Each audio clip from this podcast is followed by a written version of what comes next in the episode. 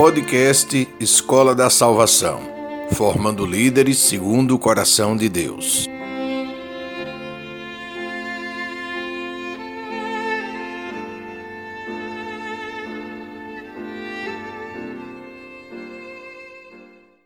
O maior objetivo de Satanás sempre foi ocupar o lugar de Deus.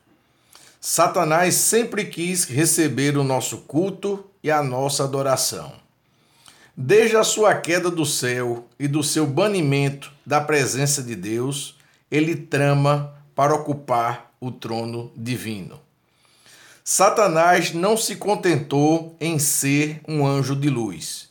Não se contentou em ocupar um lugar de destaque entre os querubins. Ele queria mais.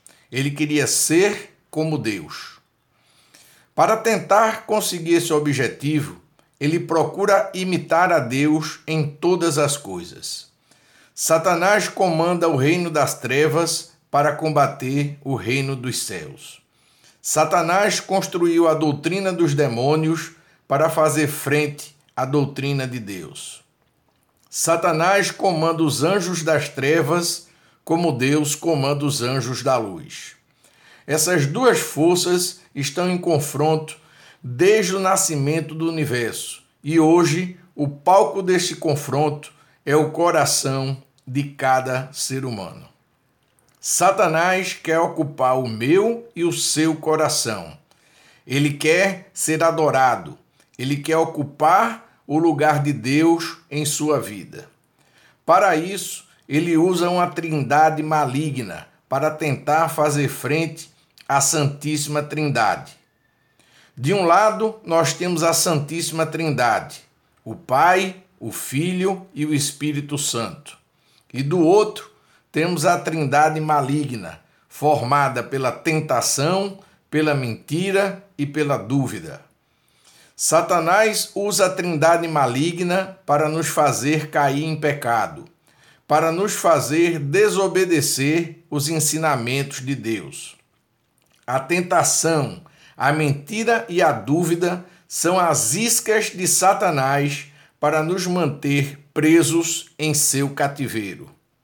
Satanás sabe que pouca gente iria adorá-lo de livre vontade, com todo o coração e de sã consciência.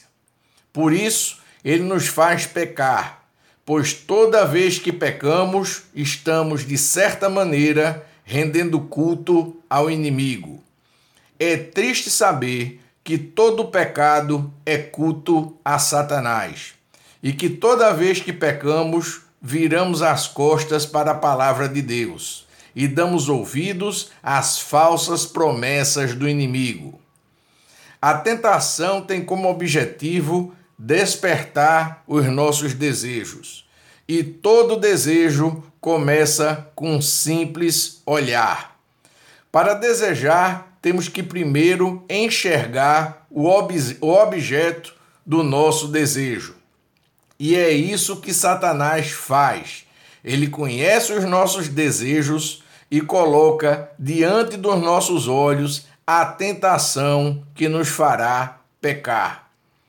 Satanás usa a mentira para nos fazer cair no engano para nos fazer cometer o erro, para nos fazer acreditar que não existem consequências sérias para a nossa desobediência. Satanás é o pai da mentira. Ele mente, ele distorce a palavra de Deus para nos enganar e nos fazer pecar. Ele usa a tentação para nos atrair e a mentira para esconder da nossa consciência as consequências do nosso pecado. E por último, ele usa a dúvida para abalar a nossa fé. Quando a conta do pecado chega e percebemos que cometemos um erro, Satanás nos faz ter dúvidas sobre o amor de Deus, sobre a sua misericórdia, sobre o tamanho do seu perdão, sobre a sua maravilhosa graça. É assim que o inimigo trabalha, nos coloca diante da tentação, mente sobre as consequências do nosso pecado e nos deixa em dúvida para abalar a nossa fé em Deus.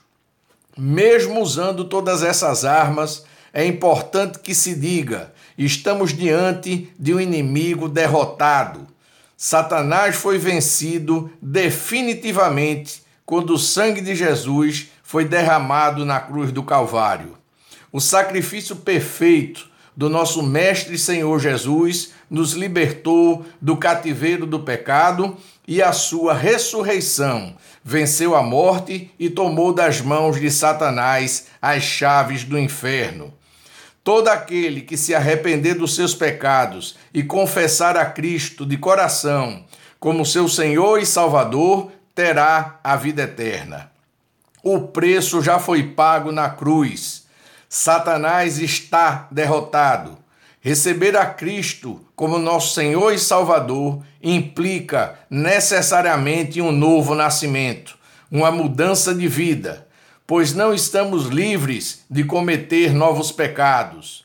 Precisamos orar e vigiar continuamente para que o Espírito Santo de Deus esteja em nós, e assim o inimigo deixará de ter poder sobre a minha e sobre a sua vida.